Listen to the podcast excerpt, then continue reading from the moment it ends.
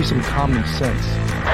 Yes, sir. They have the car stopped 10th and Ranch, Michael by. We still don't know who pulled the trigger.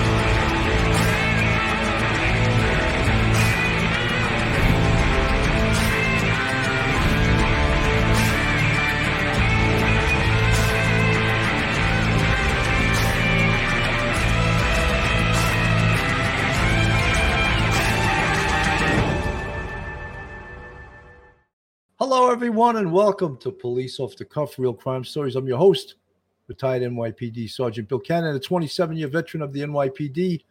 Guys, we have a really good show tonight. I think it's sort of thought provoking.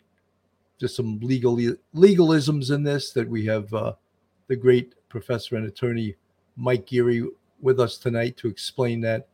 And for for lesser laws, but still a law and still police work, we have straight out of Brooklyn, Phil Grimaldi, before I bring them on the show.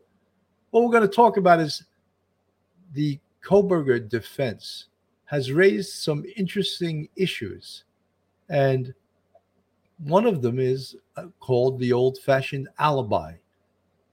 Are they really going to go with the fact that he was not there? He wasn't at 1122 King Road between 0400 and 0430 on November 13th, 2022. Is that really what they're going to go with? So we're going to, are they going to expect the DNA not to maybe to be thrown out, but in the minds of the jury to be disqualified because it's touch DNA and not blood or biological fluid DNA or hair DNA? It's touch DNA. So are they going to expect that the jury is just going to say, oh, yes, that knife sheath have, could have gotten there so many different ways, and his DNA could have gotten on the button release so many different ways. The other thing is, is that, and we're going to talk a little in more depth about, they were actually looking to see to have the grand jury indictment thrown out. Apparently, that is like being on your 40 yard line, fourth down, and you're throwing into the end zone for your last play of the game. In essence, a Hail Mary pass. We don't think that's probable, but nonetheless, they're pulling out all stops. But the fact that they're going to say that he was never there, that means the word alibi. So to grant an alibi, don't you need someone else to testify on your behalf that they were with you or you were somewhere else and they saw you there? Is that potentially what they're going to raise the specter of that? If they bring in their own witness, is that witness able to be sworn? Is the witness going to be believable? Is the witness not have a rap sheet a mile long, or is the is the witness going to be a drug dealer? Because maybe they're going to take that route. They're going to say that Bryan Kohberger went back to using drugs and he was in that neighborhood and he even reconned it 12 times because he was scoring drugs. So these are some of the things we were thinking that they may raise to create doubt in this case. So without any further ado, I'm going to bring in my two guests tonight. And first, I'm going to introduce you straight out of Brooklyn, retired NYPD detective Phil Grimaldi. How you doing tonight, Phil? I'm doing pretty good, Billy. How you doing? I'm doing good. I think that we're all ready to go at this, and you know, we're always accused of being too pro prosecution because we are coppers, right? we were former coppers. So, uh, yeah, we say this is a, a podcast from a police point of view, a police perspective. So, naturally, we're seeing the police point of view, the police perspective. And we're going to question the defense as to why they're doing things like they're planning on doing. Phil, your thoughts on that? Well, listen, uh, there's several ways. Uh, you talked about the alibi in your open. Now, there's several several ways, actually, many ways to uh, establish an alibi. Obviously, eyewitness testimony, someone that you were with, whether it be a, a an upstanding citizen or even a it could be a, a prostitute, a drug dealer. So uh, that's one way establishing a alibi. Other ways are video evidence. If you uh, go into location, there's a video camera, or perhaps you use a credit card in the location. Uh, that's other ways. And I'm not sure what exactly defense is going to try and bring up with regard to the alibi. I just laid out a couple of factors that you could use as far as an alibi. So again, uh, many ways to establish an alibi. Let's see what the defense has up their sleeve. Absolutely. And with us tonight also is not just a guy with NYPD credentials as a sergeant, but he figured out the game early on his career and went back to school and got educated. he got educated and got a picked up a law degree, and now he's a professor. Uh, so straight out of the Bronx, law degree, professor, retired NYPD sergeant, Mike Geary. Welcome to the show tonight, Mike. Hey, Bill. Thank you for having me on. Good evening, Phil. Good to see How you. How are you, Mike? Same here, pal. Good. Mike, it's always a pleasure to have you on. And I just wanted to mention now, Mike, I know you're the one with the law degree here, so I'm going to let you speak because you're an academic besides being a former police officer, sergeant. I don't want to uh, demote you. I know you were a sergeant. Mike, the, the grand jury, now, the grand jury as we know it, as I've always known it, the standard of proof for a grand jury was probable cause. And for them to vote for a true bill to indict mm-hmm. was a probable cause. All of a sudden, all of a sudden in Idaho, they're saying, "Oh no, it's beyond a reasonable doubt." Your thoughts? Yeah, Bill, it's a great argument that Anne Taylor's making, and it's it's uh, unique, uh, and it's uh, based on very very old, uh, archaic language from the 1800s in uh, Idaho's law. If if you go to Title II under Idaho law, there's something called the presentation, and it's it's just a public accusation of a criminal wrongdoing. And if uh, that it happens, this per- person is taken into custody, and then their attorney gets a chance to um, in uh, cross-examine prosecution witnesses and you know and then if it's if the case is meritorious it moves on to to to a trial uh, idaho law also uh, allows for the the grand jury. And under idaho law the the wording again is archaic. It's from the 1800s it says that a grand jury indictment should be based on evidence uh, should occur only if the evidence would warrant conviction by a trial jury. So the, the uh, defense is saying, ah, that archaic language is saying that the uh, grand jury must have proof beyond a reasonable doubt because that's the tr- jury that's the trial jury standard.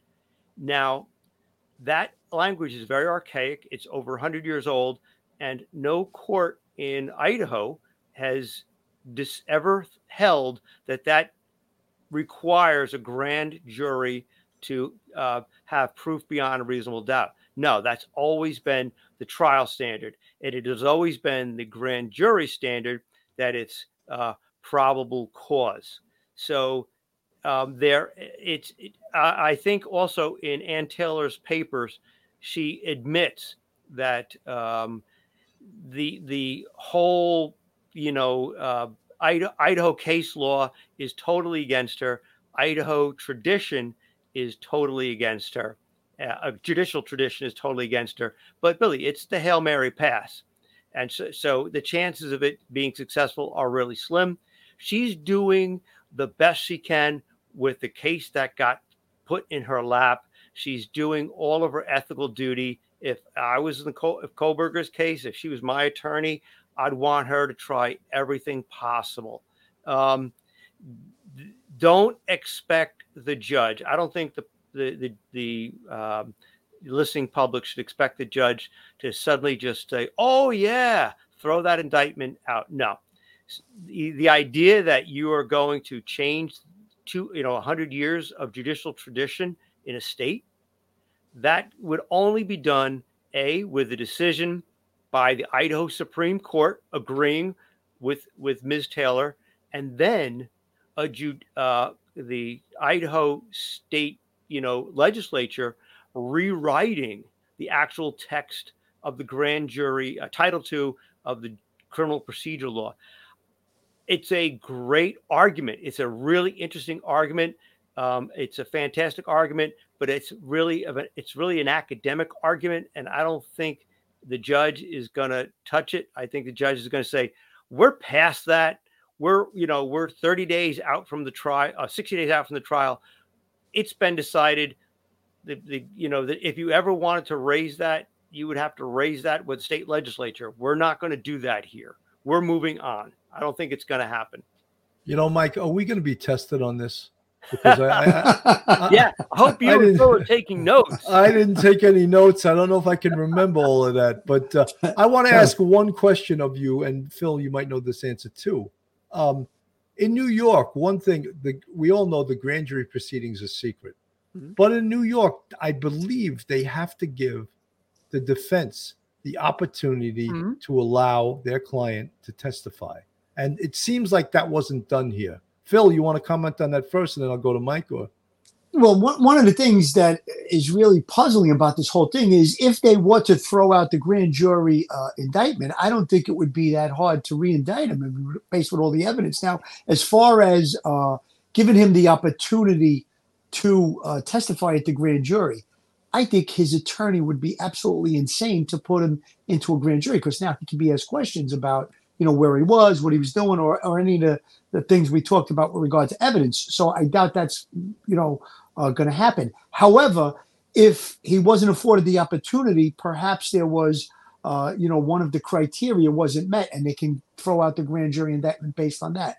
That's a question of whether or not they were afforded that uh, opportunity. Mike, uh, do you know the answer to that as well? Yeah, um, you know, Phil.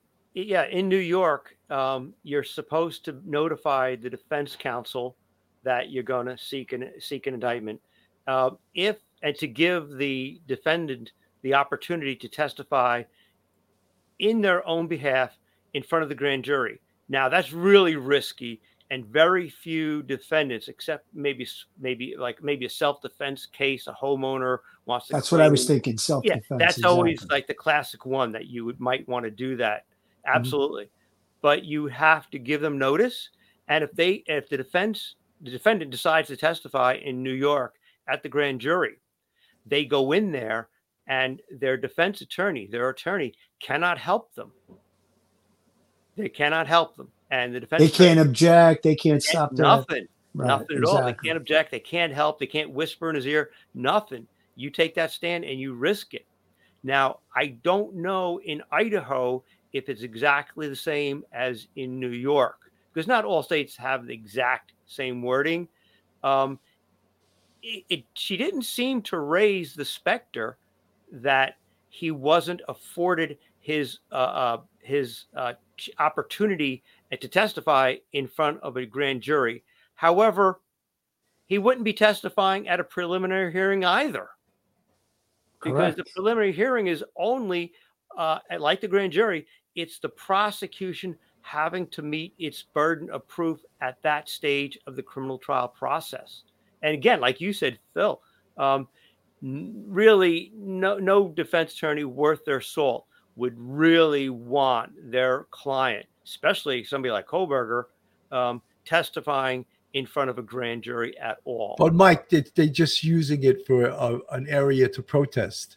Oh yeah, they weren't oh, yeah. afforded the opportunity, so we protest, even though, yeah. of course, no way would we have had our client testify. But why didn't you give us the opportunity? Right, right. So it's one of those. Th- what it's. I think the time if she had wanted to uh, raise that argument, uh, she should have raised it oh like 60 days ago. You know what I mean? Um, I think it, I think it's more of they're looking for a, an I that wasn't dotted, a T that wasn't right. crossed, specifically right. in the statute that you talked about with the grand jury wording. Oh, they mm-hmm. they had an aha moment. Oh, this was written so long ago. Perhaps we could say we want uh, proof beyond a reasonable doubt brought into the grand jury process. So again, I think that, like you said, Mike, the judge is probably going to shy away from that. I don't think they're yeah. going to get anywhere with it. But listen, like you said, she's doing her job. She's looking for those yeah. I's that weren't dotted or T's that weren't crossed, and that's what they're going to try and expel on. And, and the worst, the worst case scenario for for for the state of Idaho, if the judge does actually throw it throw out the indictment, they'll just go to pre, uh, preliminary hearing, and they'll do you know just do that that little mini trial where he has, he establishes the prosecutor establishes uh, probable cause and there is some give and take because the uh, Anne Taylor can have a run at the witnesses. But then again, as you, me, and, and um, you know Billy know, we've gone in to testify to grand jury.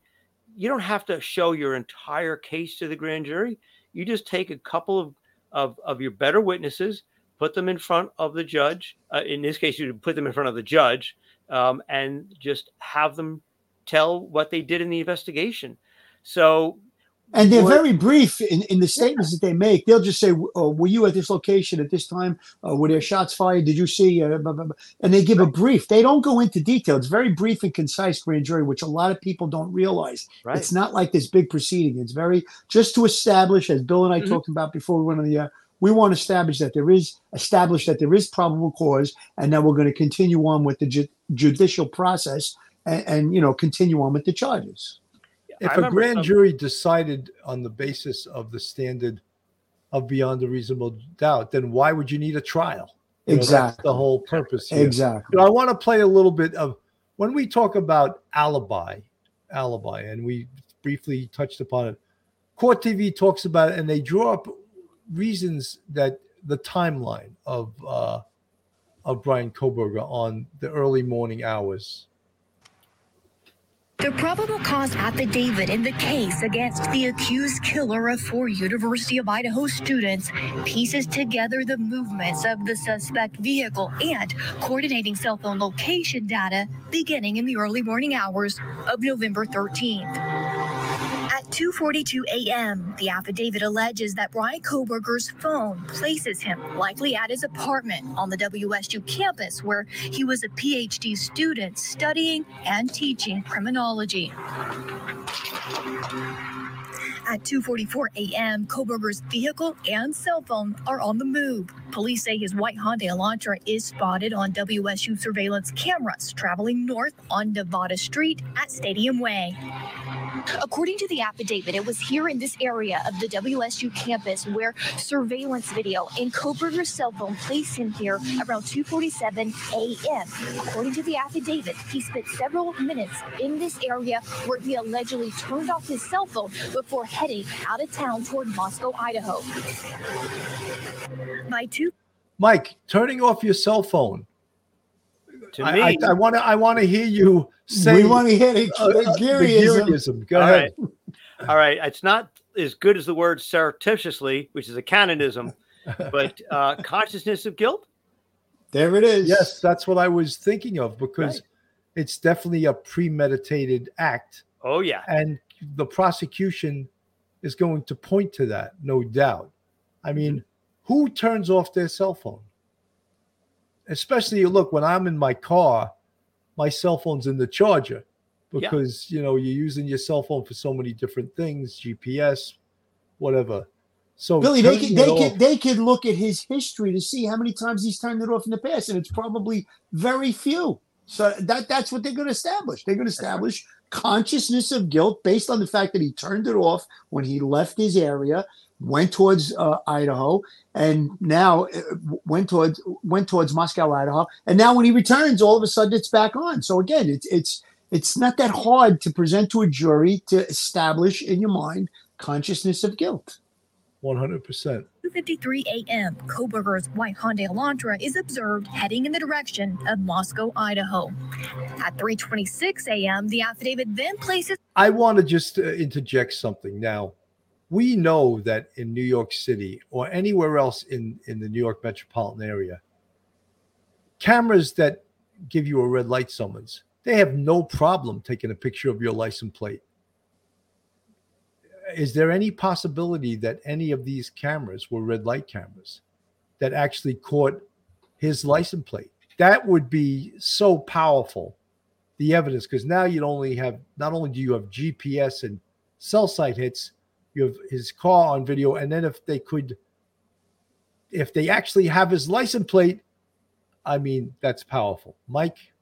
Yeah, Billy. They remember his car was registered in Pennsylvania and if I recall correctly, Pennsylvania only issues one plate, and I think you put it on the back of the car. Um, and then he ended up uh, re-registering his car in Colorado. But on the night of the homicides, um, there is uh, I remember one picture of a very grainy picture, and you could see that there's no license plate on the front of the car, as a lot of other states, including Colorado, would have you do two two license plates like New York and everybody else.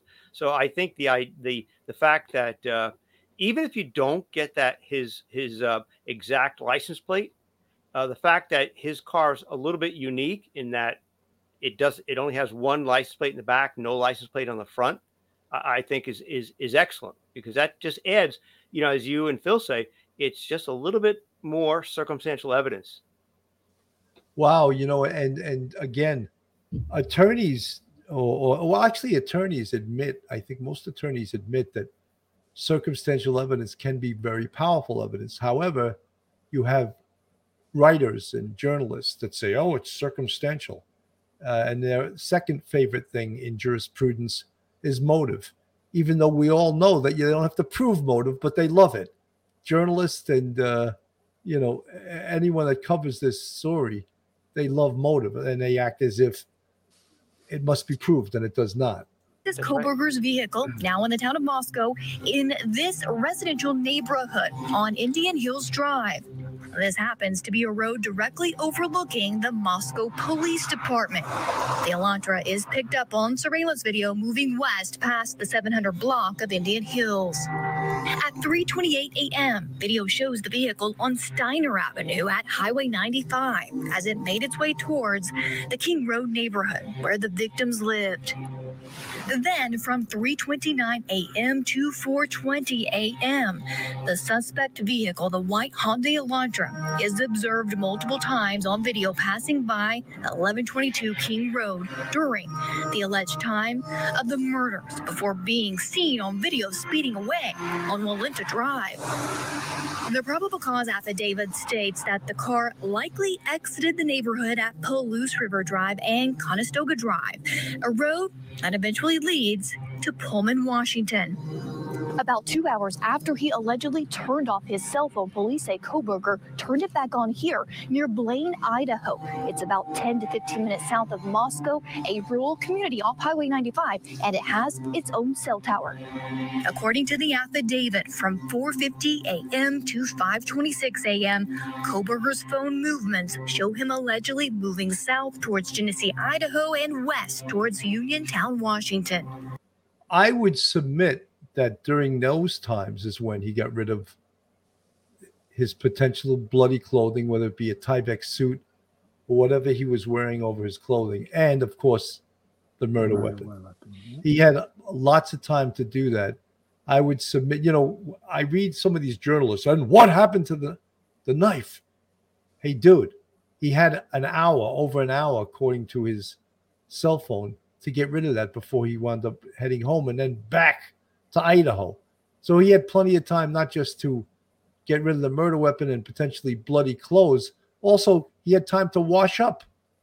So that is probably what I believe that he did. Phil, I could see you busting out to get in here. No, what I was going to say was I agree with you 100%. In that period of time, he probably got rid of the knife, probably got rid of the bloody clothing but he also wasn't apprehended for seven weeks. He had seven weeks to get rid of these items. They didn't do the search warrants until seven weeks after the murders took place. So all that time passed. And just because a murder weapon isn't recovered, how many convictions have we gotten where the murder weapon wasn't recovered? It's not the uh, the, the do all and tell all of getting a conviction that that murder weapon wasn't recovered. If it's recovered, that's fantastic. That's solid. But sometimes, and a lot of times, you get a conviction without the murder weapon. Same thing with the motive. Motive is not, we've said it numerous times, not necessary to convict. However, it's nice to have. If you have the motive, it, it, it kind of puts it all in a nice, neat package. And the fact that they're saying, well, there wasn't any contact between the victims and the perpetrator, again, he could have been observing them from afar and there was no contact. We don't know. That hasn't really been revealed. So, again, a lot of these things will be brought out at the trial. And I think that all the circumstantial evidence as well as the physical evidence is going to lead the jury in the right direction. Absolutely. Sharon Reynolds, I have to comment. The excellent comment. I'm saying this hypothetically, but I would have thought this was a slam dunk case for the prosecution. Maybe not. Sharon, it is never a slam dunk case. A prosecutor never ever knows what a jury's going to do. And that's why our system is the fairest system in the world, but is un, at times unpredictable. Potentially, as you said, Sharon, slam dunk cases are not are not slam dunk. Mike, Yeah, I think uh, you're right, Billy, because we've we've heard of high profile cases in our times here um, over the course of many years. You just don't know what a jury's going to do. You don't know. Um, you could be 99% certain, but there's always that tiny little bit of a doubt. And um, I, I think one of the things that um, uh, Ms. Taylor is trying to do is create doubt in the public's mind, create doubt in the judge's mind, create doubt in the prosecutor's mind about what she's going to do, what what evidence, they, what's the reliability of the prosecution's evidence. It's her chance to, um, you know, get in there and because remember, she's going to be picking a jury in a couple of months, maybe five months. Who knows now? There's a little delay, but she wants a possible potential jury pool to have in the back of their mind. Wow, you know, this really isn't a slam dunk case, is it? And so it's kind of like a little bit of a battle uh, right now to for to prepare for the battle eh, coming up ahead in a couple of months. So yeah, we, we know you, me, and Phil know that uh, you nothing is 100% a sure bet. You know, Mike, there was a case that um, I was on in Manhattan. I'll just briefly because uh, mention that this guy Paul Cortez killed this this dancer uh, who was uh, from Ohio, and uh, she was his girlfriend, but then she broke up with him. Anyway, uh, he he murdered her in her apartment, practically cut her head right off uh, with a knife, and they found behind the bedpost a bloody fingerprint and it turned out to be his. And they didn't find this bloody fingerprint till three or four days after they they held the crime scene open. Do you know that this case was not a slam dunk? Was not they what they were talking about? What convicted him more than anything else was not that bloody fingerprint. Was a pair of shoes that he wore that they caught him wearing on video that his mother had bought for him using her credit card that was what the jury like focused upon not the bloody fingerprint on the wall that eh, you would think like wow his that, bloody fingerprint is on the wall. He did it you know? But that wasn't it. So again i'm just saying this for the unpredictability of a jury. You don't know what they're thinking. And, and that was a perfect uh and, and he got convicted and got 25 to life but it was not. And the best prosecutor in the manhattan da's office had that case. And uh so it, it, the competence was there, his his experience, his skill as a prosecutor, and he still almost uh, didn't get a conviction. Billy, I don't like that term slam dunk case because I think if you use that term, you're going to drop your guard and you could make a, a big mistake that could lead to an acquittal. And I, I agree with you, Billy. Uh, you know, we don't know what the jury's going to do. They're very unpredictable. However, having a strong case, yeah, I think this is a strong case. And I think the defense is going to have a lot of heavy lifting to try and get an acquittal on this case, but it's still not a slam dunk. Dot your I's and cross no, your you're, you're right. It's never a slam dunk. And that's, no, what, I'm of course try- that's what I'm trying to say. Kohberger may have taken a well known back road called Thorn Creek Road at this point in his route towards his apartment. These are all very isolated roads, but Thorn Creek Road is known to be even more desolate. Police allege Kohberger eventually made his drive back into Pullman, Washington from the quiet road of Johnson, where his vehicle was picked up on this security camera. The first time a camera captured his Hyundai after the murders were committed. By 5:30 a.m., police tracked the movements of Kohberger's cell phone and vehicle back to his apartment. All right, and he's claiming an alibi. How is that going to work? How is that going to work? I mean, he's out pulling an all-nighter and he's like just driving around. So I couldn't have done it. My alibi is I'm driving around where the murder's taking place in my white Elantra. You know, it, it, exactly that. What is, is his alibi when he's? They have all of this digital evidence, digital evidence that uh, Howard Blum, writing for Air Airmail magazine, calls that junk science. Howard Blum, writing for for Airmail magazine, is junk science, not digital evidence in a case like this, you know, which is science. Digital evidence is science. So for you to call it junk science, again, I know you're trying to sell your story, but it's not junk science. That ask um, Alec Murdaugh if it's junk science. And with that Snapchat video, and someone corrected me uh, correctly, I was calling it a TikTok. It in fact was Snapchat. That Snapchat video, junk science. That's why he's in prison for the rest of his life.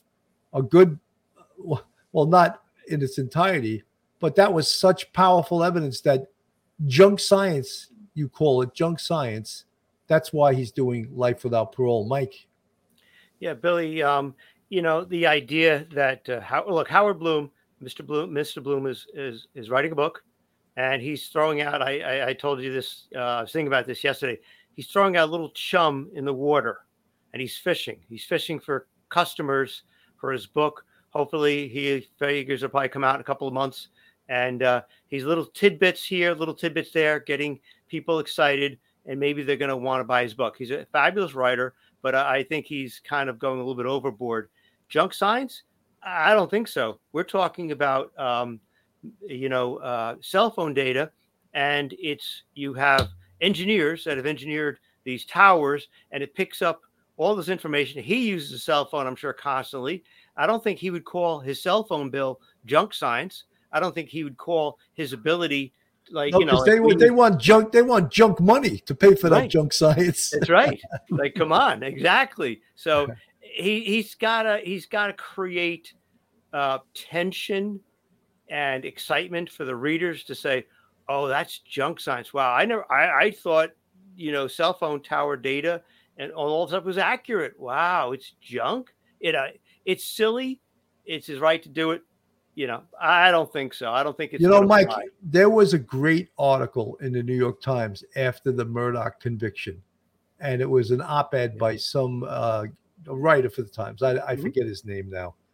He claimed the same thing. He was baffled as to how all of this technological evidence is going to put a man in prison for the rest of his life, and do we really want to do this? And I, we, we were all looking at each other like, what is this guy talking about, dude? This is called science. You know, that everyone always points to people that are uneducated as like believe the science. Yeah you have to believe the science you know? Believe that when a body is dead it cools. That's science right? Believe when someone's dead the body goes into rigor mortis.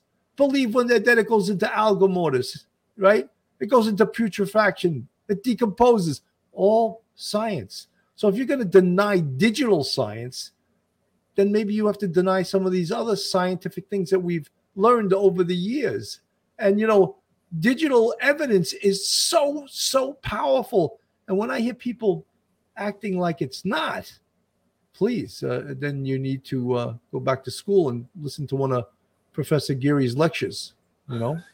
Billy, Billy, I sat through a trial about seven years ago that had a ton of digital evidence. Video and cell phone technology was introduced. Now, when you hear an expert on the stand and they explained it to a jury and they went into detail about how they come to the conclusions with regard to the mapping or the locations, it's a little bit confusing. But when they took the time and you have an expert that explains it to a jury, the jury was able to conclude that that person was at that location at that time when you have cell phone and video together it wasn't that hard to put it together.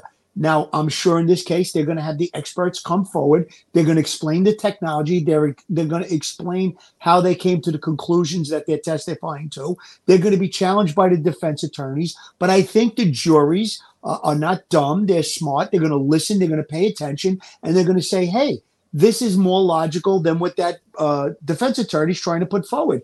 The prosecution is saying that he was at this location based on his uh, uh, cell phone technology, or he was at this location based on his video evidence, and it's got to be, you know, beyond a reasonable doubt, and it's reasonable. Once you have the experts that will testify, I don't think the jury is going to have a hard time coming to conclusions based on the evidence that's going to be put forward. And as we know, there's 51 terabytes of evidence, which is a ton that was given over to the defense. Probably hundreds of hours of video as well as this this technology from the cell phone stuff. So it's going to be a lot. But I think the experts will be able to sift through and explain it to the jury in layman's terms, and hopefully they'll be able to come to the conclusion that we want, which is a conviction. Absolutely. Folks, this is Police Off the Cuff, real crime stories. If you like real crime, true crime from a police perspective, then you're in the right place. Uh, and if you're not subscribed to us, go on our YouTube, hit that subscribe button, give us a thumbs up, and ring that bell. And also, if, if you want to support us financially, we have a Patreon with three different levels, and we also have a YouTube channel members uh, with five different levels. And you see the folks in the green font. They're our friends, our subscribers, our fans, and they're big supporters of the Police Off the Cuff podcast.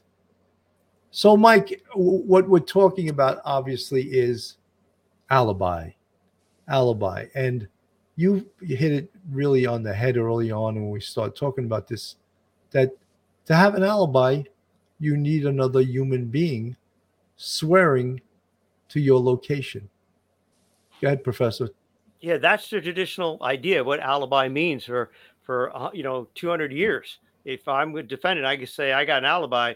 It's a living, breathing person, or you know that with the help of like like Phil said, with the help of surveillance video to say that you were at a bank doing something at a particular time, you were at a bar on a date at a particular time, at a particular location, far away from the crime scene. You uh, you're going to have you know a little bits of piece of evidence and a human being attached to it, which will vouch for you. Um, and it seems that Anne Taylor, uh, in her in her um, motion to the judge, uh, that to say that she's going to have an alibi witness, she said that the alibi witness, uh, she's going to have alibi evidence corroborating the defendant's being at a location other than Kings Road. It will be, dis- and that evidence will be disclosed pursuant to discovery and evidentiary rules through cross examination of state's witnesses as well as a defense witness.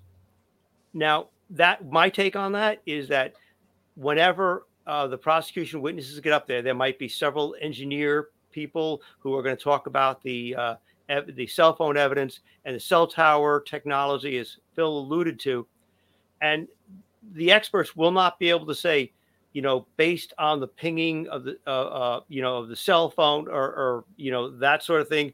Uh, he's at a particular location. You can't pinpoint somebody being at a particular foot on the ground, like a, like a, you know, to, to the inch. He's his cell phone. Remember, his cell phone pinged about 18 times or 15 times before the homicides over the course of a semester. I think he's going to have to admit he was in the area and maybe he's going to say he bought drugs from somebody. He has a drug problem. He bought marijuana. He bought alcohol. And it's so close to the Kings Road address that it's pinging off the same tower. But that does not mean that he was actually uh, re- reconnaissance, doing reconnaissance or you know, uh, you know, surveillance of that of those those people. And um, so I think, therefore, he's going to be able to. He's going to probably testify himself on on, uh, on the defense attorney's uh, when the defense's case in chief. Uh, he'll have to get up there on the stand and say, "This is what I was doing." You know, this whole idea about me being there, uh, harassing these women, driving around, reconnoitering the area. No, I was buying drugs, and and you know, don't believe you know everything hear. Uh, no, that was what I was doing. That was my motive. In fact, on the day of the homicides, you know, my phone was off. You know, I accidentally turned it off, or I turned off. Maybe the battery's dying. He's going to come up with something, but I think he's going to try to use prosecution witnesses to to admit that you know the cell phone data isn't exact it's exact ter- terms of time and cell phone tower but that won't give you his exact physical location. And um, he may have to testify on his own to say my alibi is i was buying drugs. And hopefully he he he's going to get up on the witness stand and be chewed up by the uh, the prosecutor on cross. I don't think he's going to be able to produce a living, breathing human being to say that on that night, November, uh, the November 30th, that's Sunday night. No, November 13th. 13th, I'm sorry, November 13th. That night, be, yeah, between 4 a.m. and 5 a.m., he was with me buying drugs. I don't think he's going to come up with that. Um, so it's I think Ms. Taylor is using a lot of like like in the like in the request to get the indictment thrown out. She's using she's she's a wordsmith. She's using to, she's trying to show that you know, the prosecution's own witnesses will help me establish an alibi. So, Uh, Mike, basically, it's strategy. She's she's just using strategy. Yeah, This I, I- makes yeah, this makes the prosecution work a little harder, doesn't it? yeah, yeah. She knows what she like. This isn't her first time in the rodeo. She knows, and she knows what she's facing. She's done death penalty cases before. She understands how that there's DNA evidence. They're always going to try to say, like with the touch DNA, oh, that really doesn't mean anything. Oh my goodness, that doesn't establish a connection. Of course, they're going to say that because uh, you know there's going to be a jury pool picked, a veneer picked soon, and he she wants the public to think it's it's not a really fabulous case, and to say, hey, look, when we if if you're going to be on that panel, she's putting it in people's minds that yeah, there is a lot to, argue about in this case. There's a lot of ways that you could look at this case. Don't just agree with the prosecutor's case. No, give me an opportunity, an open mind, and I'm going to fill you with my version of the events. You know, Jeff M. Uh, the defense is very limited and decided to go with this alibi defense. What if the prosecutors present a bulldozer load evidence a week before the trial, and the defense realizes their angles?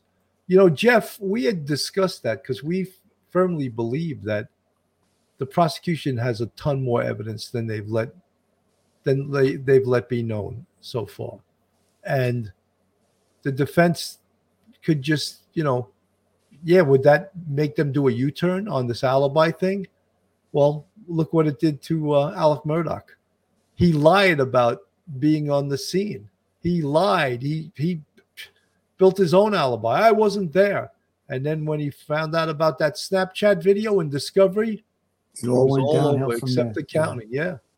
Billy, let me just expand a little bit on what Mike was talking about with regard to cell phones. Now, his cell phone was turned off in between that period. Now, when he was doing the recon, when he was uh, in the location, his cell phone was pinging at the same cell tower that it would be hitting if he was in that area. That's what they're going to establish. When you make a call, though, when you make a call, it can give your exact location within feet.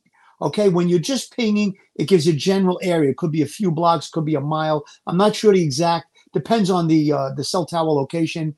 Uh, you know, sometimes the cell towers are more spread out in in the uh, you know the countryside or different things like that. But in the cities, there's uh, cell towers very close to one another, so the areas are shorter. So, with regard to that, I think that uh, that's going to be brought out by the experts. I think Anne Taylor is kind of uh, when she makes that statement that she's going to cross-examine witnesses. I think she's assuming she's going to be able to rattle and discredit experts on the stands. She's making that assumption. That's what she's going to try to do. Whether or not she's successful, God only knows uh, whether or not these witnesses are going to be able to stand up to cross examination.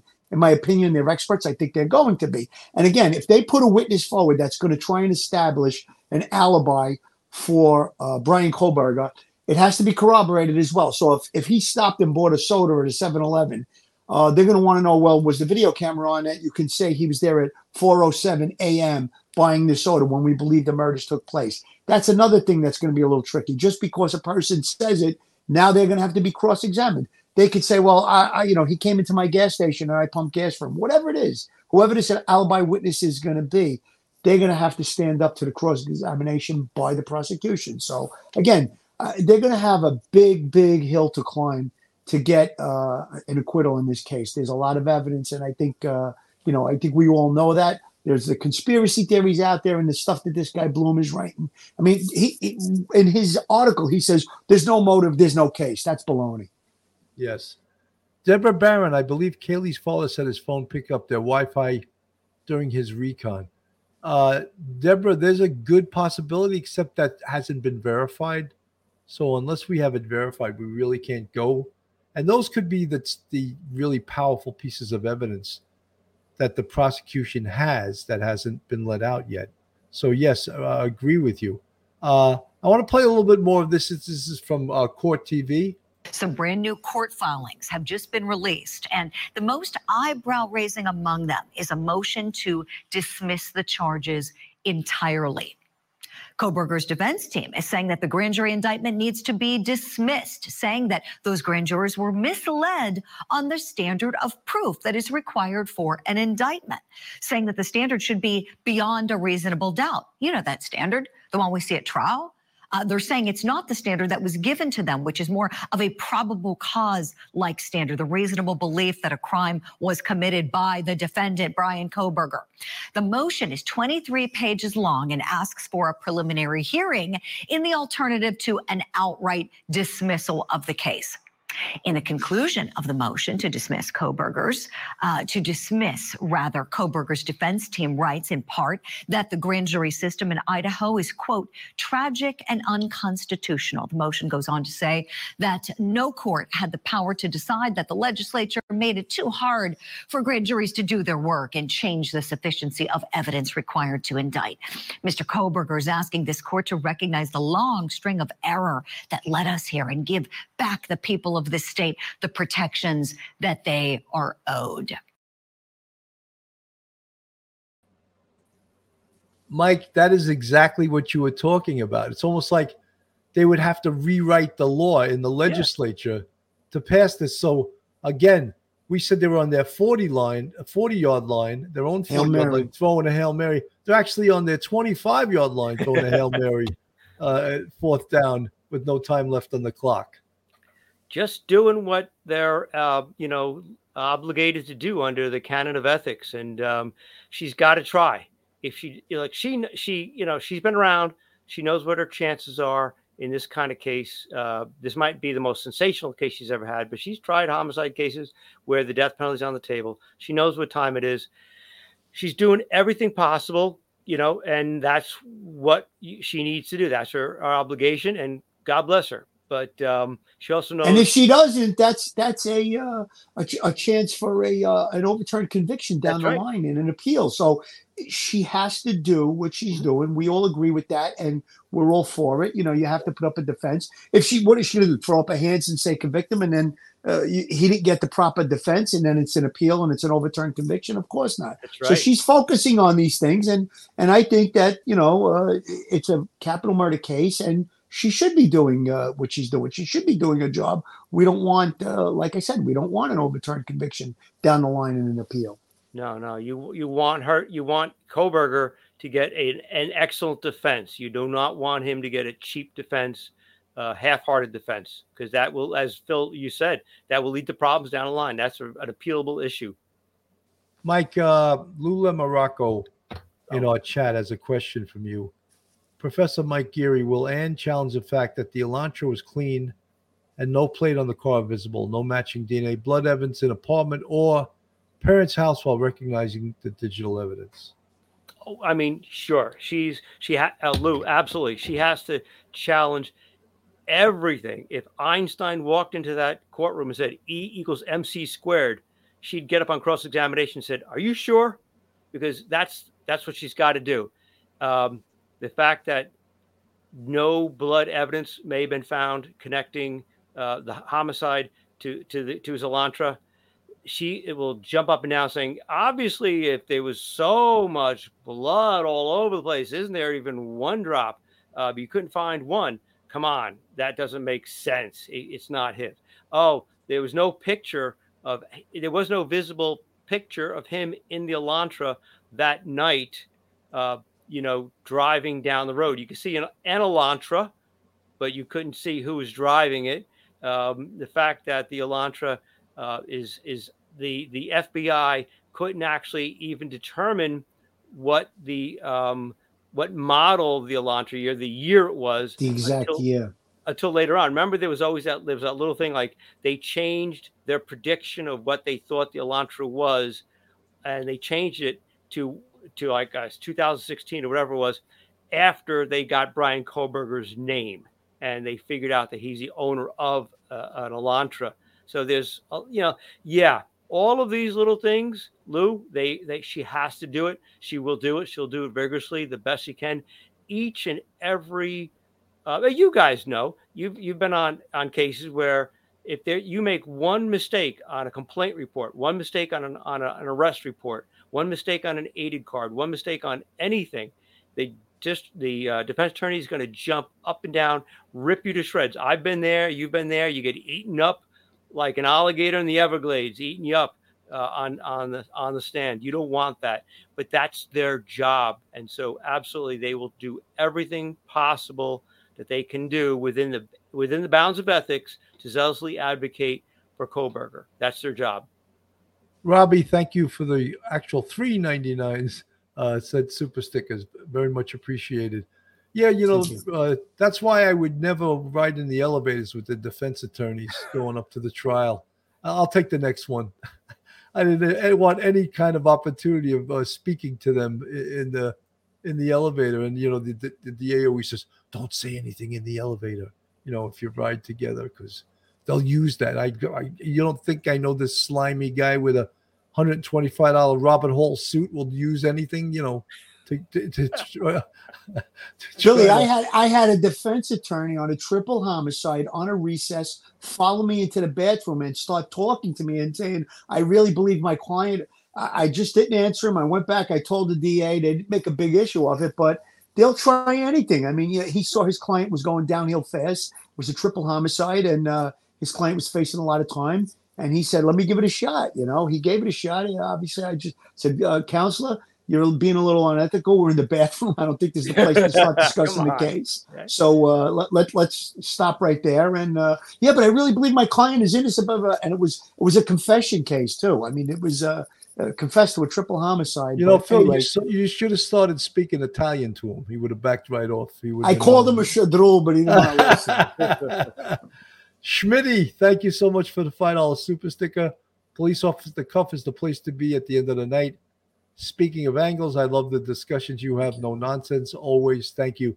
You know, someone the other day in the chat said that we purposely talk like D's, does, and dems, like as if we were putting on these accents. No, these are our real accents. We don't put these on.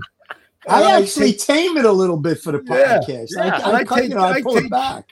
I take great umbrage at saying we sound like these, those, and them. I mean, I don't think we. I mean, yeah, we have a thick accent maybe to people that are from parts unknown, as they say in the transit police.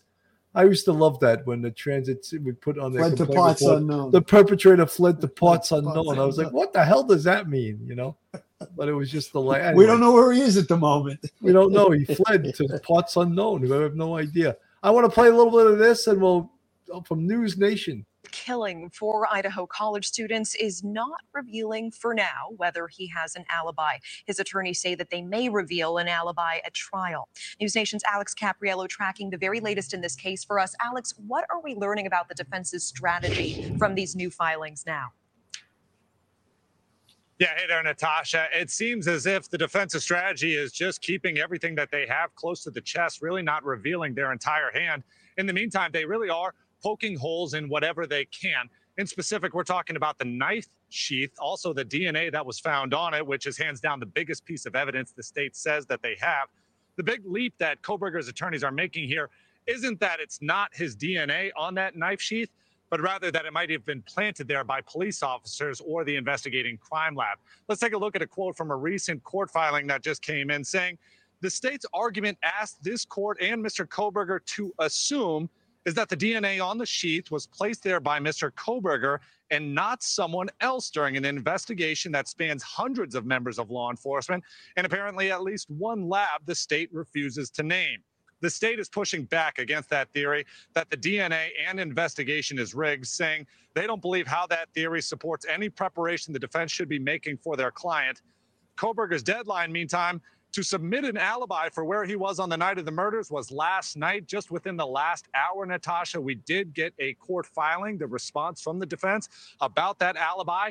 They're saying that Mr. Kohberger is going to remain silent at this point which is his constitutional right. And then any alibi that might come forward at a future date would come when Mr. Kohberger chooses to, if he chooses to, testify on his own behalf at a future trial. Natasha? Alex Caprariello with that live update. Thank you so much. Thank you for watching.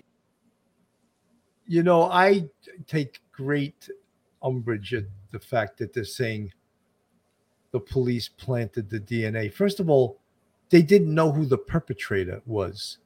So how could they plant the DNA and that identify? And they didn't know who the till they lifted that they didn't know who the perpetrator was.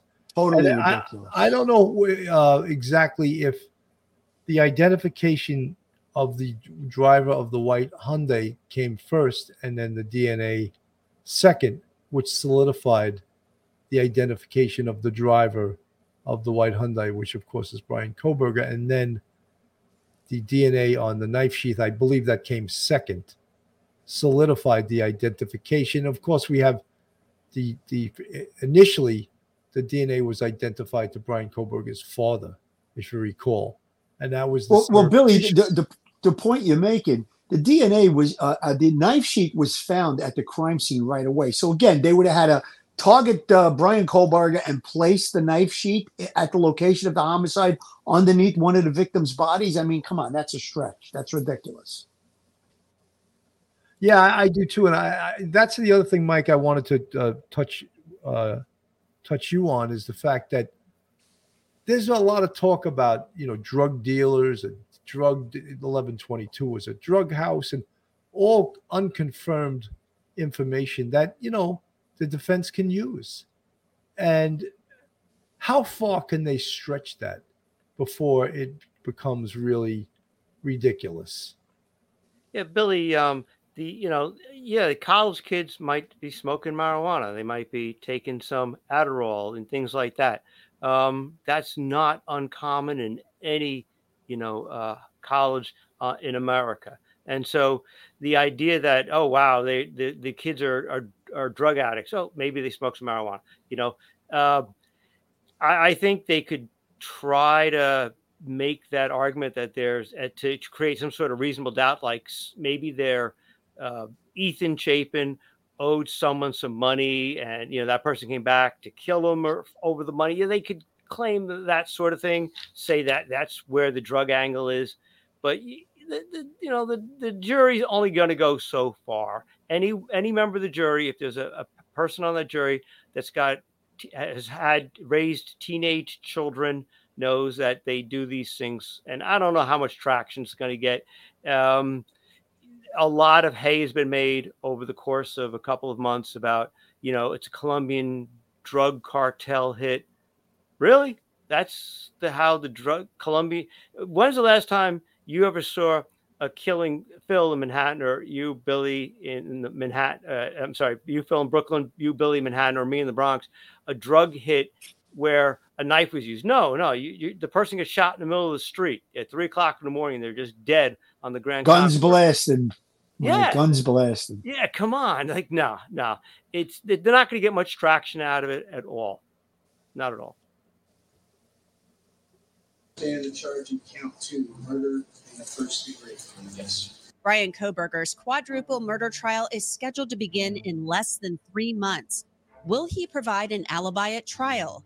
Newly filed court documents reveal the answer. Welcome to Sidebar here on Law and Crime. I'm Angenette Levy.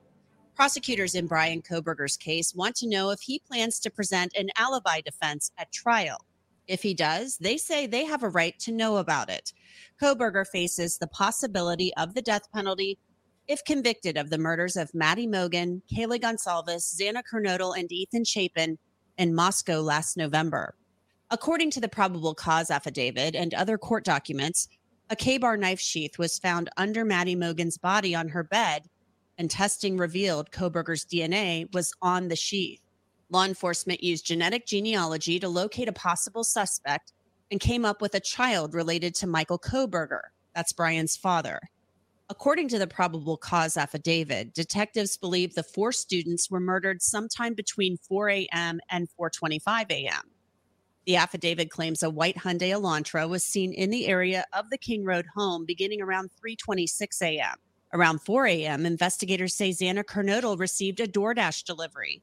At 4:12, the affidavit says records show Xana was likely logged on to her TikTok account. The detective also wrote that Kohberger's phone was not accessing cell towers for a two hour time period that morning when the homicides would have been committed.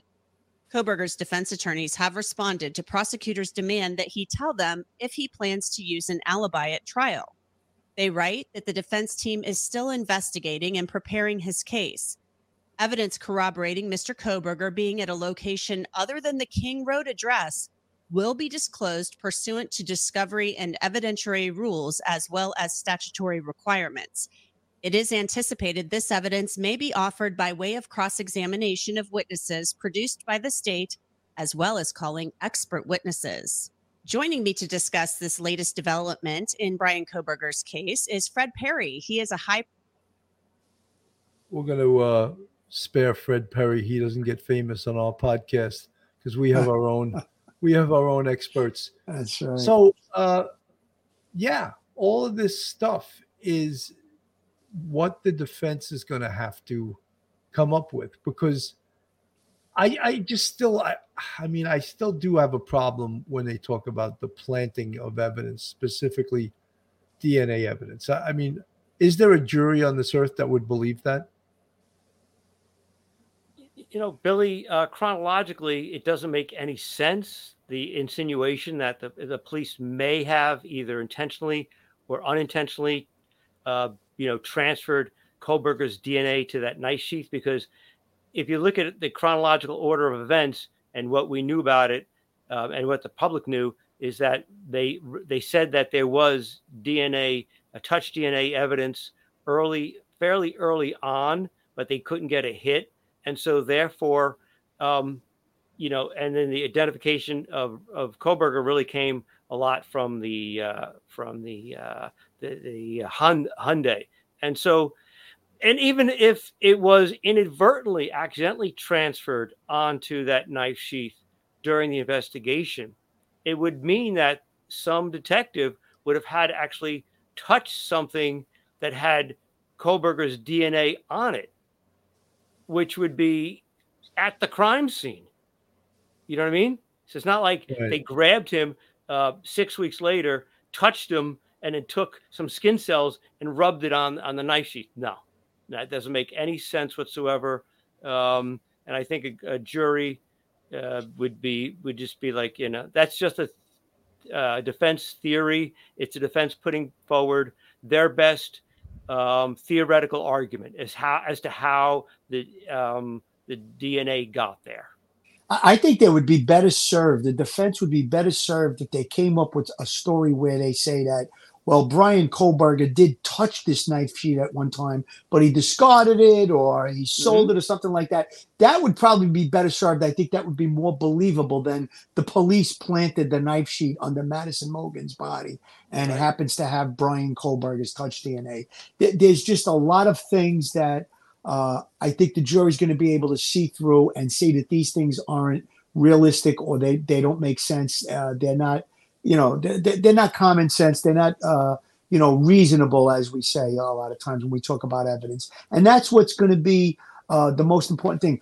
Listen, when I get up on the stand and I testify and I say A, B, and C, just because I say it doesn't mean it's true. Now I get challenged by the defense attorney. The defense attorney says, "Well, how do you know this?" And I give my side of the story or I my reason to believe that the evidence is powerful and and it puts the person at the location. Now it's up to the jury to say, "Well, we believe that's reasonable what that detective just testified to."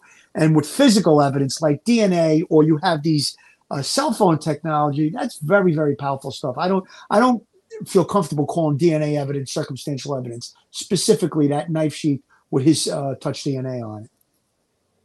You know, apparently, you, Phil, you're you're right, uh, but apparently it is circumstantial evidence. Uh, we've had ser- several attorneys say no, DNA is circumstantial evidence. So, uh, you know, I'm not going to argue with uh, uh, Geragos, you know, who's the talking head of choice uh, on CNN and a lot of these other stations. Uh, and they've they've stated that DNA evidence is circumstantial evidence. Well, that well, in- from in this- which inferences are drawn. Well, in this case, I think uh, I said I don't like the term circumstantial evidence, but yes, that uh, that knife sheet could have had his DNA on DNA on it, and it could have been placed there. So that's why I believe it to be circumstantial evidence. But I don't think there's going to be any doubt that it's his DNA that's on that sheet. Now the thing is, how did the knife get there, the the sheath get there, and how did his DNA get there? That's what they're going to have to explain. I don't think there's going to be any argument that it's his DNA, his touch DNA. How did it get there is going to be the argument. Was it transferred? Was it placed by the police? I mean, you know, th- there's going to be, uh, like I said, reasonable jurors that are going to use common sense and they're going to be able to come to uh, a conclusion based on what's put forward to them. And again, just because a person gets on the stand, like if they they come up with a witness that's going to corroborate or try to establish an alibi, doesn't mean they're going to stand up to cross examination. That's the other thing by the prosecution. Phil, go to quick commercial here. Joe Murray, attorney at law. Now, listen, guys, if you found yourself in some type of a jam where you need a criminal defense attorney, let's say a simple, you know, DUI or maybe something that's going to put you in jail for 25 years to life. Joe Murray is the man. He's not only an experienced trial attorney, he's also a retired 15 year member of the NYPD, and he's also a boxer. So perhaps he can deliver that knockout punch on your case. So if you want to get a hold of Joe, you can get him on his website at jmurray-law.com. His telephone number is 646-838-1702, or you can email Joe at joe at jmurray-law.com. Joe is a big supporter of police off the cuff real crime stories, and we feel he's a terrific criminal defense attorney. Mike, are a lot of these things uh, that the defense is doing right now really in response to the fact that the prosecution has uh, let their intention of going for the death penalty known? So, is this why the defense is going to these extremes right now? Billy, yeah, the prosecution. I mean, we I described it. You know, the whole pretrial process is like a chess match. Um, we talked about that with convening the grand jury rather than going to the uh, preliminary hearing, and how that cuts off some uh, moves that the defense could make. Yeah, once I think once the uh, prosecution said we will go for the death penalty in this case, now you're not just fighting for him to either get out or do 25 years to life. No, you're now fighting for his life or 25 years. The if he's found guilty, the minimum he's going to get is life behind bars. That's the absolute minimum. There's there's that's it. it the stakes are so much higher. And yeah, I think she's pulling out all the stops. I'm sure she is a um, an ethical defense attorney, and she would represent all of her clients well. But I think on a case like this, this is probably the most sensational homicide capital case she's had in her career, and uh, it's all on the line. You know, this is the highest stakes that she could play for, and so yeah, that pressure now by the by the uh, you know prosecutor puts it all on her now because now she's got to decide.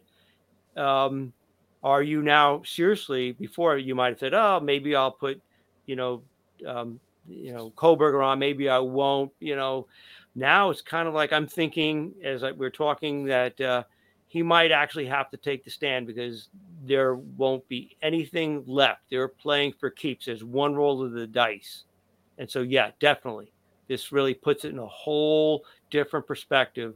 Once they announced they are going for the death penalty. I want to play this because this was actually came up a, a bunch of weeks ago, and uh, Elizabeth Vargas with this California prosecutor Murphy that said there's overwhelming evidence in this case, and I want to play this to because a lot of people aren't convinced that there's overwhelming evidence. So this is a a homicide district attorney from California.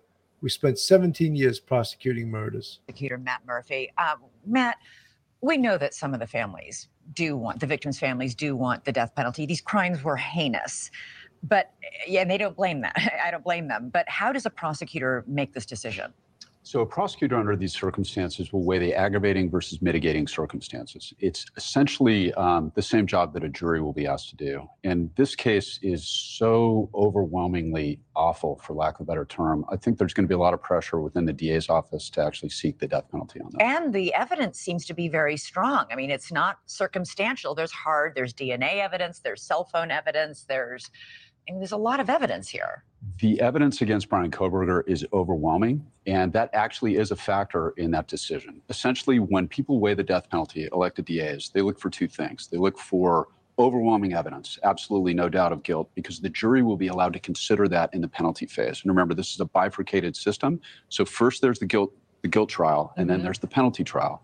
They are allowed to consider what's called lingering doubt. So if you have a case where there's there's some wiggle room or a juror might not be sure, they're allowed to consider that in imposing the death penalty.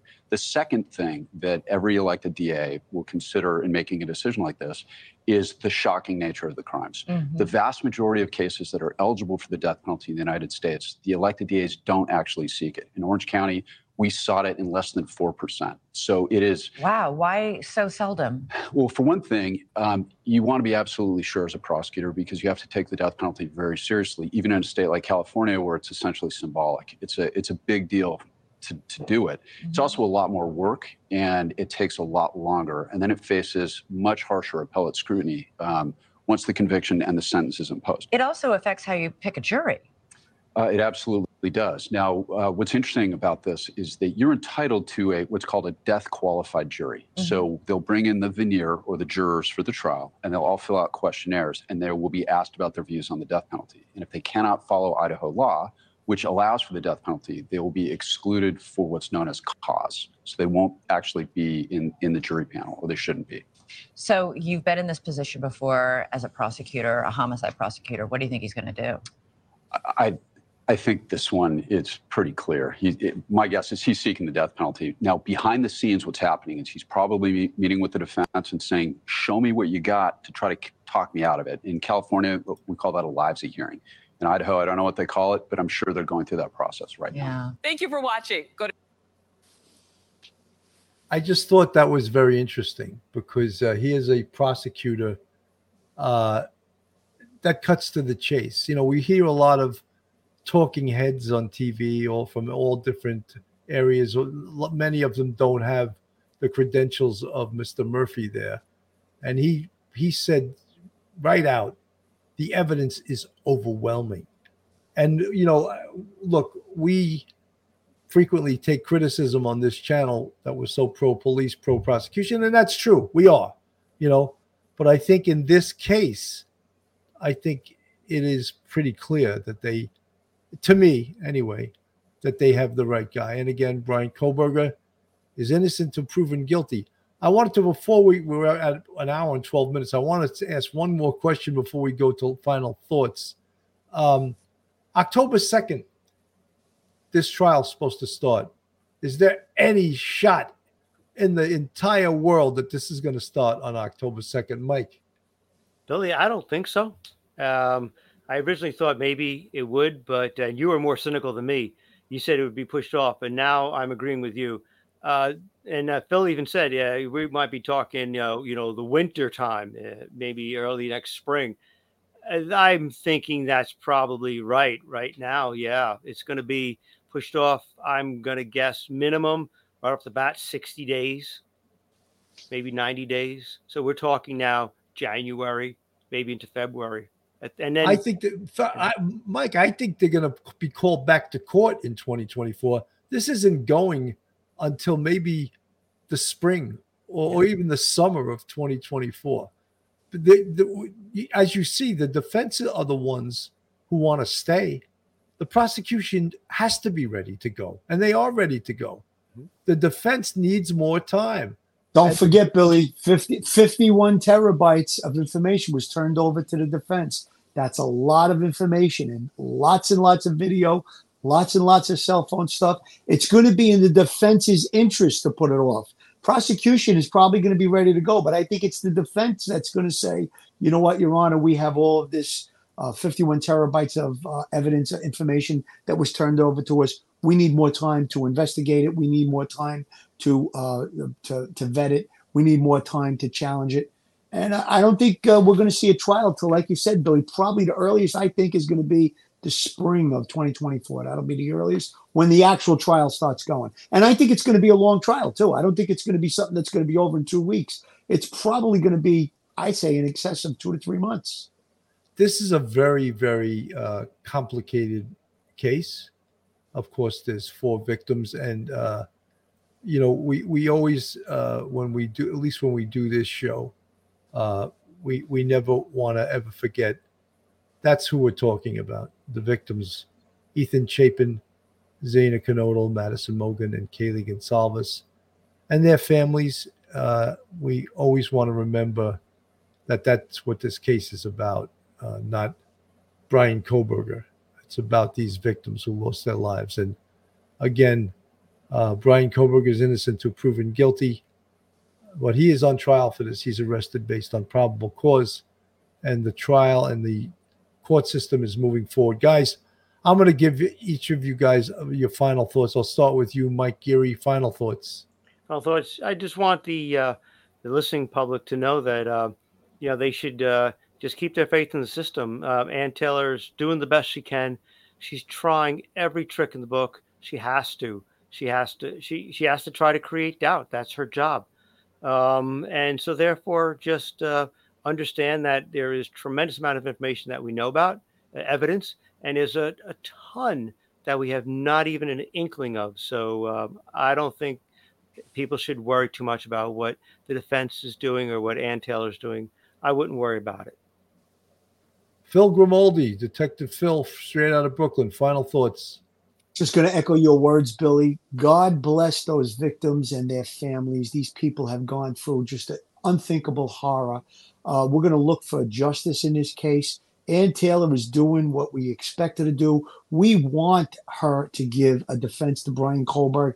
Like I said earlier, we don't want an overturned conviction down the line. And let's face it, ladies and gentlemen, this case has the ultimate penalty death. So we want to be 1 million percent sure that this person is guilty. Everything is going to be challenged. And if he is found guilty and he's given the death sentence, I don't think there'll be anybody shedding any tears over it based on what we know now. And I'm sure there's going to be a ton of other evidence that's going to be re- revealed at the trial. Conspiracy theories, put them to the side. Go with the facts. That's what we've said from the beginning on this case. We're seeing a lot of conspiracy theories in Blum's article.